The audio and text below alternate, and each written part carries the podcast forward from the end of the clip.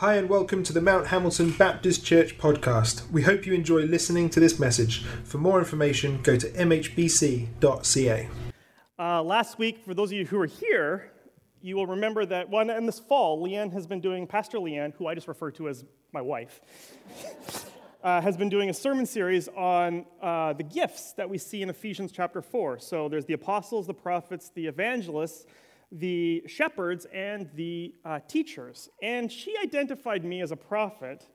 And I am not a prophet, but I do have some, maybe some gifts that fall within those categories. So just to make put you at peace, I've chosen not to call down fire on us today. Uh, or anything like that. Uh, no, that's quite a like way to like set me up. So if I'm no good today, then I apologize. It's a bit awkward. Uh, what I want you to do is just turn to the person beside you or people around you and uh, you can have one of two different questions. Uh, one question would be, uh, when was a time, what is, and don't go to like the deepest, darkest secrets or issues in your life, but maybe what's one area, I'm gonna go just dive right in. What's one area of your life uh, that you kind of struggle to let God be control of? So, uh, again, this is not easy. Uh, one kind of part of your life where you just sort of struggle to, hey, God, I need you to take a part of that, okay? We're to dive like seriously right in. So that's one question. Or the second one, which may be a little bit easier, is how do you, when it comes to your time and how you use your time, what's one area that you kind of struggle to give to God with your time, okay? So one area is, uh, what was the first question again? what do you struggle with to give to God? And one was with time specifically. Okay, so you're gonna, I'm gonna give you just like a minute or two, a couple minutes to turn to the person, or you can get groups of three if you're around there. Okay, one of those questions. I believe that there's two issues that are wreaking havoc on our lives these days. One has to do with identity, and one has to do with time. Identity and time. When I was a kid, uh, I knew I was blessed to know that God loved me and that my parents loved me. And I realize that not all of you have had that experience. As I got into my uh, early teen years, though, maybe even my 12, 13, uh, I became very, very conscientious that uh, I was short. I'd always been a good athlete, and so I was always able to compensate when it comes to that kind of stuff, but I was really, really short. I was also very, very thin. So thin that when we played hide and seek, I just had to turn this way and people would totally miss me. I was also a redhead. And while uh, I thought, you know, while my mother's friends would all pinch my cheeks and say that was cute, it's really not something that I loved. In the words of Mike Myers in one of the movies, I always look an orange on a toothpick. so, those three things only got worse in my early teen years when I started waking up and having zits on my face. It started with just one or two or three. So, my dear mother, in an effort to, uh, to love me and recognize that, you know, maybe I'm struggling with this, she said to me one morning, Dallas, would you like me to put some makeup on it? to which I said, if you think it'll help. So I get to school, and within about, at about 9, you know, school starts at 9, 9, 10 a.m., Veronica, who's sitting right beside me over there, she leans over and says, Dallas, are you wearing your makeup? to which I did what would only be responsible and, and expected of me. I denied it. And then I waited the appropriate amount of time to say, uh, Teacher, can I go to the bathroom? to go wash off my face. You have all had those moments when your identity was confronted. And you're kind of like, oh, I don't know if I like who I am. I mean, little did I know that, that I would still continue to be short, but that I would put on some weight over the years. and my red hair would literally be gone, turn to brown, and it'll be gray probably before I know it. Um, but you know what? God did provide me. Uh, you know, when I was a teenager, I was about 16. And by the way, the, the zits became like covering my entire face. And it was just all, my face was red at times. And uh, at one of those dark times when I kind of like just really struggled to look at myself in a mirror, uh, that night, uh, God gave me a dream. and I looked at my face and there was no acne. And it would be about four to six years later before that actually cleared. But it was like God's little gift to me to be like, I got you. It was a wonderful gift. Uh, for all of us, we go through life asking different questions. And most of you aren't asking questions about acne and that kind of stuff. But in your childhood, you, you are asking big identity questions like, Who am I? In your teen years, you start saying, How do I fit into this? How do I fit into my family? How do I fit into my church community, school? Often in our early 20s or in our 20s, we say, What am I going to do with my life? Some of you might be in that stage.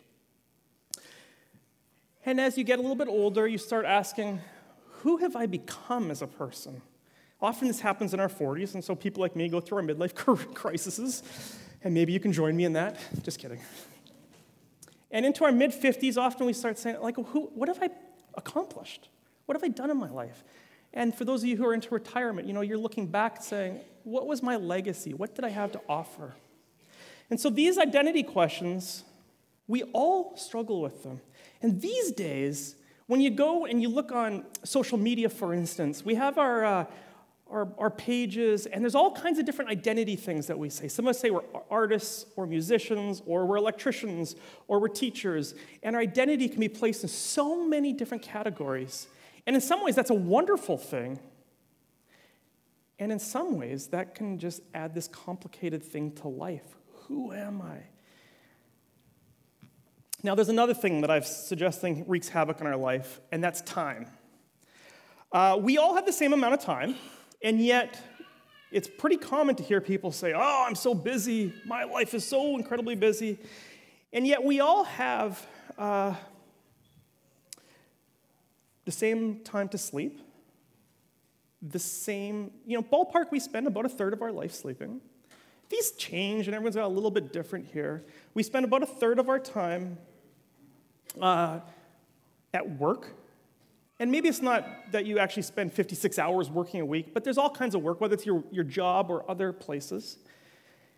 And, and you spend a bunch of time being pro- product, productive. I know some of you are retired and, and some of you don't work, and that's okay.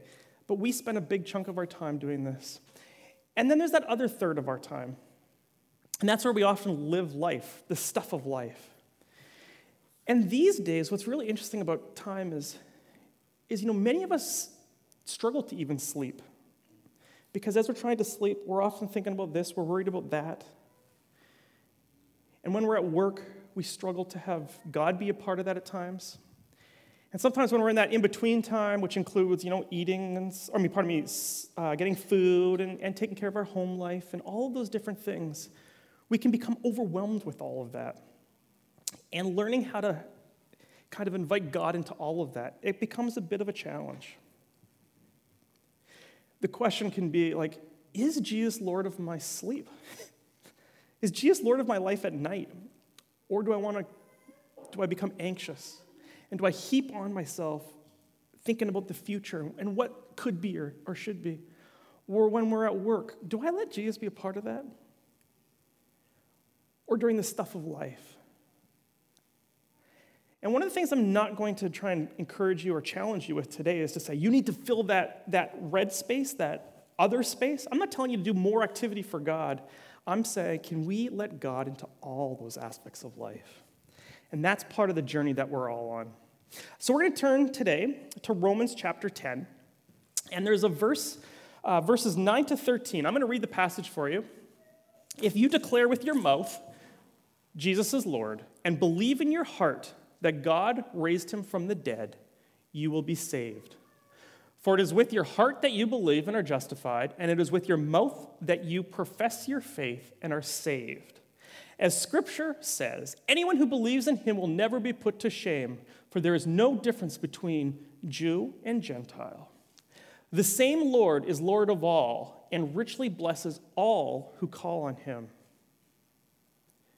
For everyone who calls on the on the name of the Lord will be saved. I'm going to look at that first. Let's just dive in a little bit more into that first uh, verse. If you declare with your mouth Jesus is Lord and believe in your heart that God raised him from the dead, you will be saved. I want to make a couple points around that, uh, that, that key verse. The first is this there's a simplicity, there's a, just a simplicity to it. There is, it's not complicated. You call in the name of the Lord, and you will be saved. And there's this directness about it. It's simple, it's direct. There is nothing more to it. Sometimes we take Christianity and we, we turn it into this bigger thing, and it's quite simple. We have a direct relationship with God. The gospel is incredibly mysterious.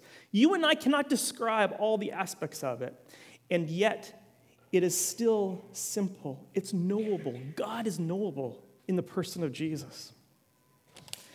I keep stepping on my water bottle. I will stop doing that.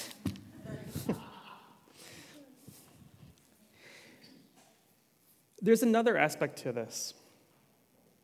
Our declaration is about God's promises.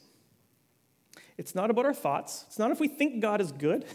It's not if we think about how great and mighty God is. It's about what God has declared, about who He is. It's not about our emotions, how I feel about God this day or that day. You know, uh, I've said this before. I don't even know, maybe I even said this last week. Externally, I have this like wave of emotions. You know, they come and they go. But internally, often my emotions go a little bit more like this. And, and while I can kind of proclaim Jesus as Lord, there are times where I'm like, oh, but God, why are you letting this or that happen? And that's okay. That's part of the journey. I think you, many of you have been there also. There's another key thing about this passage, and that is this you don't need to be perfect. This good news is for the most despicable person that has ever lived. Remember the person up beside Jesus on the cross? This was good news for them. It's also good news for the self righteous. Sometimes we don't think that, that they deserve to have uh, a freedom in Christ. And we need to be reminded of that, both that that's for us, whether we consider ourselves despicable or whether you consider yourself the most perfect person on earth. Jesus is Lord of both. And it also hopefully helps you be gracious to those who have a bit of a chip on their shoulder, or for those who have really underestimated who God has made them to be. And then there's another thing about declaring. You know, sometimes we declare Jesus as Lord and we can do it mightily and we can do it uh, boisterously. And for those of you who are new to faith, and when you come new to faith, you get excited that God is, you know, this is this good news, and you want to proclaim it loudly. And there's others of you who want to proclaim it, you know, just kind of faithfully and steadily, and, and you want to say, Jesus is Lord, but, uh, you know, life gets complicated, but I'm going to. I'm going to stick to it in the long term, and I'm going to run. And there's others of you who sometimes it doesn't feel like that. And we have those moments when it's a weak Jesus is Lord. It takes everything in us to proclaim Jesus is Lord. And yet we're still trying to do it faithfully. And so, in all of those, as we declare Jesus is Lord, something happens in us and also through us. And that is part of the good news. The equation is quite simple. If we confess that Jesus is Lord with our mouth and we believe it in our heart, we will be saved. Amen? Amen? This is good news. It is a simple equation. Let's jump down a couple verses. As scripture says, anyone who believes in him will never be put to shame. So, this is a quote from uh, Isaiah 28 that says, So, this is what the sovereign Lord says See, I lay a stone in Zion uh, that would be Jerusalem. Back in the uh, Old Testament, in the first half of the Bible, uh, Jesus, or God, pardon me, uh, dwelled among the people, and he did that in the temple in Israel, in Jerusalem specifically. And so here it says, See, I lay a stone in Zion, a tested stone, a precious cornerstone for sure foundation. The one who relies on it will never be stricken with panic. And so in Scripture, in the New Testament, after Jesus has come to earth, it says that, that Zion is no longer, it's no longer that God just dwells in one temple, God dwells in the person of Jesus, and through the Holy Spirit, God dwells in you. But listen to some of those other words that we see here it's a tested stone, a precious cornerstone. So it's tested, it's precious, it's a sure foundation. And any one of us who relies on it will never be stricken with panic. Now, go back to those times in the middle of the night when we wake up anxious about how we're going to pay those bills, or what we're going to do with work, or what we're going to do in that one relationship. We don't have to panic when we proclaim Jesus as Lord. And so, even over our sleeping and at night, Jesus is Lord. You know, the other thing it says here is that it's, a, it's tested. You know, I, I just brought a couple books that have made an influence on my life over the last few years.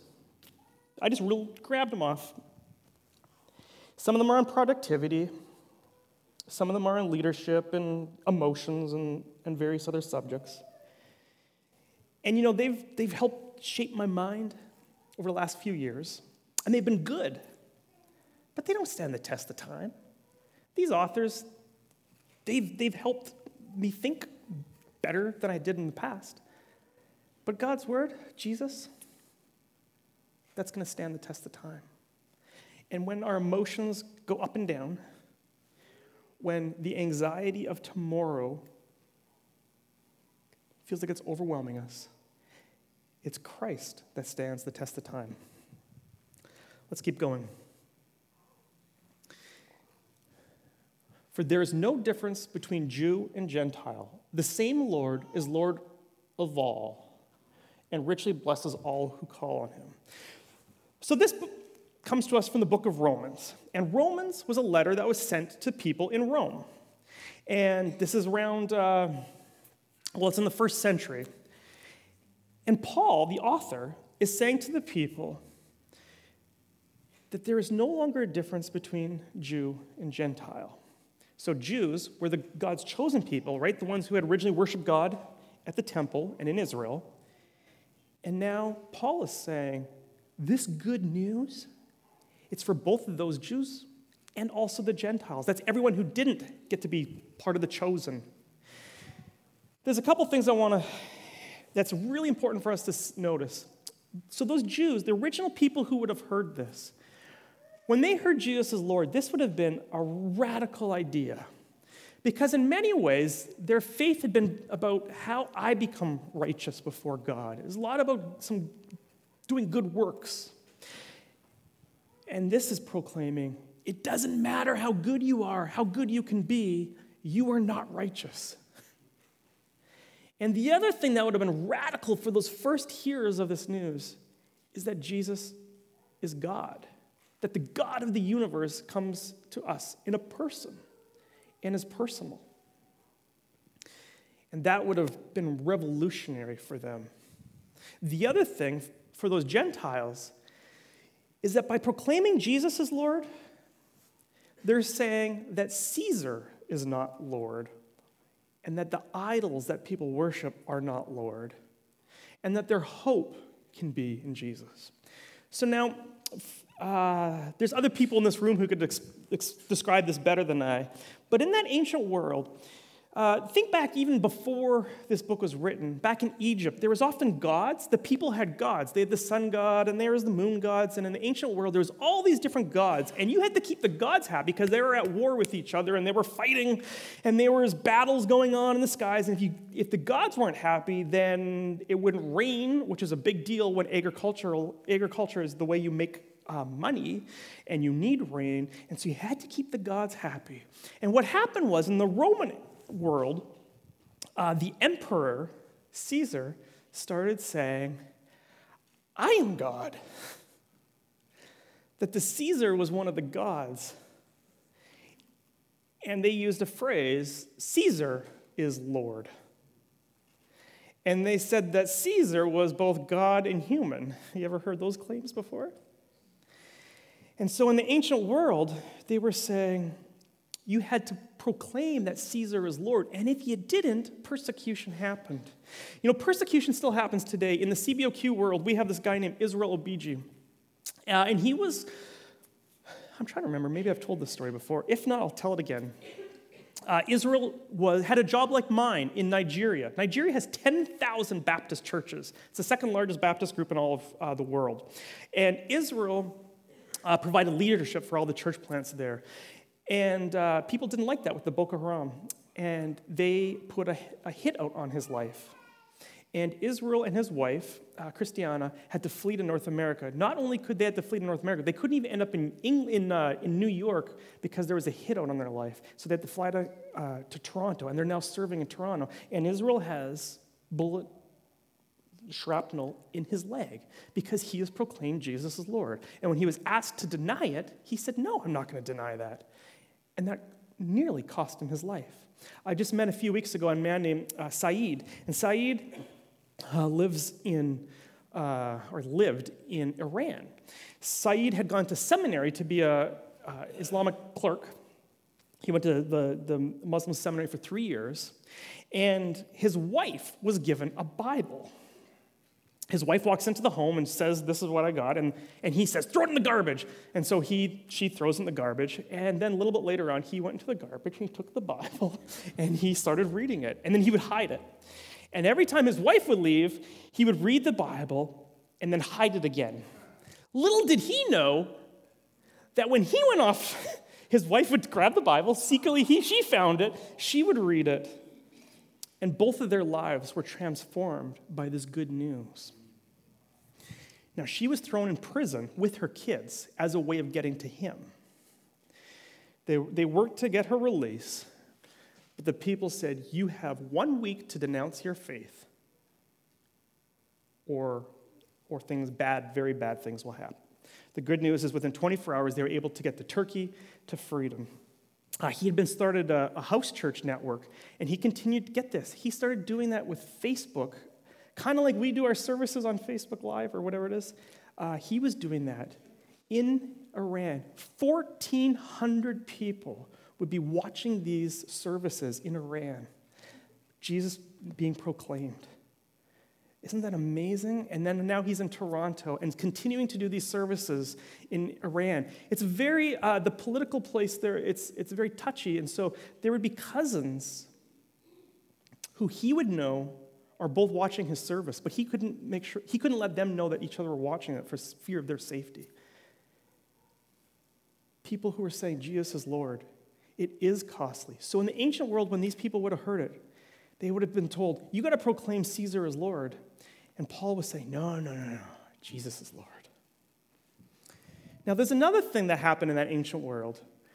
The people would look to little trinkets, little idols. And they'd wake up in the morning and they would hold their little idol and they would look for it for that the God that would keep the gods happy. They would look for it for their hope, to help them in making decisions and they give a lot of time and energy towards those little idols. And you and I might think, oh, how silly those people. And yet some of us wake up in the morning and we grab a little device and we look to it for our help and to give us ideas about the weather and our, the economy.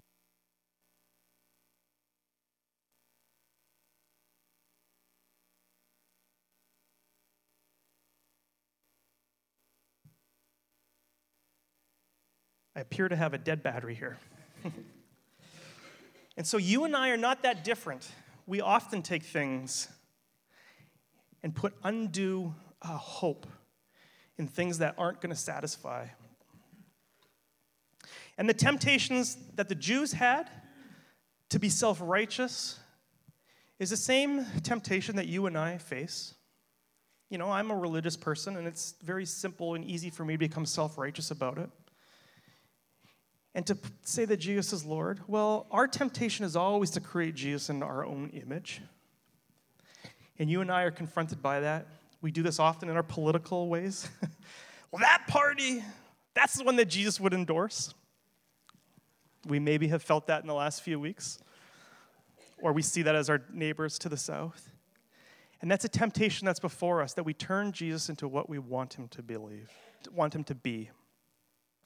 Another temptation, just like those, those Greeks, is that we put our attention, our knowledge, our hope, our decision making in the wrong things. And you and I are often, is our hope in the right direction? Or is it just in temporal things? Let's go back to that last uh, part of the verse. And so the passage ends uh, with everyone who calls on the name of the Lord will be saved. And this is a promise for us that it's for everyone. It's a confidence. It gives us confidence, it gives us boldness that everyone who calls on Jesus will be saved. And that is incredible news. And so, I want to go back to thinking about our identity and our time. These are issues that we struggle with all the time. Think about the identity piece. Will, I'm going to trust you to lead it now. I lost my uh, connection here. Think of your identity. Scripture says that you, each and every one of you, is a saint if you call on the name of the Lord, if you've made Christ central in your life. That you are a saint. You are holy. You are set apart. Not because of how good you are, but because Christ said it. But the reality is, we are also identified as all being sinners. And so inside of us, we can never escape that. And at each and every day, we're both saints and sinners. And our identity, it's like, wait, am I, am I a saint or am I a sinner? And you kind of bounce back and forth. And you and I know what it's like to do that, right? Okay, today I feel more like a saint. and then 10 minutes later, oh, I think I feel more like a sinner. Some of you are a lot better at being sinners than others. Just kidding. For all have sinned. And our identity bounces often back and forth. And it's hard to navigate that at times. But there's another aspect to our life, and that is time. You know, Scripture says that Jesus is the same yesterday, today, and forever. And that our hope is that whatever has happened in the past, Christ was Lord over. And whatever is going to happen in the future, Christ will be Lord over. And today, Christ is Lord over it. And so Christ is the same yesterday, today, and forever. But you are not the same yesterday, today, and forever. And so we often look at our past. And sometimes when we look at our past, we look at our yesterdays, we think of, oh, why did I screw that up? And we have, we have regret over some of the decisions we made. Sometimes we have a reductionistic history. Oh man, if I had just done this and then done that and done that, my life would be so much better today. And so we look at our past, or sometimes we think that it was better back then. Oh, if only we could go back to the good old days. And that carries with it this emotion sometimes when we think about the past. And some of us, when we're lying at bed in the middle of the night, all we can do is think about the future and the anxiety and the panic of what could be or what, what we think might happen. And, and again, we go from using our, our rational mind to being anxious, oh, okay, God, or we just worried about what the future is going to hold. And God's not asked you to do that. We pray, give us today our daily bread. Because what, how we live today is really what matters. Jesus said, Don't worry about tomorrow. Tomorrow is going to have enough issues on, on its own. Today, now is the time that we have an opportunity to say, God, I, I need you right now. And so part of our identity is learning to live at this crossroads between saying, I'm a sinner and a saint, and there's lots that might happen, there's lots that did happen, but today I'm going to claim you, Jesus, as Lord. And so, my hope and my prayer for each and every one of you is that you would live with the recognition that Jesus is Lord over everything. And sometimes I struggle to proclaim it. There's times where I can do it boldly, there's times I can do it faithfully, but there's often times I do it quite weakly, with not a lot of oomph behind it. Oh, Jesus is Lord. And that's okay, that's part of the journey. I want to read to you something I wrote this week for you. I'm going to invite you to close your eyes. The worship team can start coming up here. It's a little poem or something, prayer. If Jesus is Lord, our anxiety doesn't win. Our best ideas are just that ideas. Our plans give us direction, but they don't define us. Our hurts don't hold the totality of our experience. Our fears do not consume us. If Jesus is Lord, our children are His, our lives are His, our gifts are for the sake of blessing others. Our joy is complete. If Jesus is Lord, you do not need to be perfect. If Jesus is Lord, you do not need to be liked in order to be valuable. If Jesus is Lord, you do not need to achieve at all costs. If Jesus is Lord, you do not need to be defined as unique or special.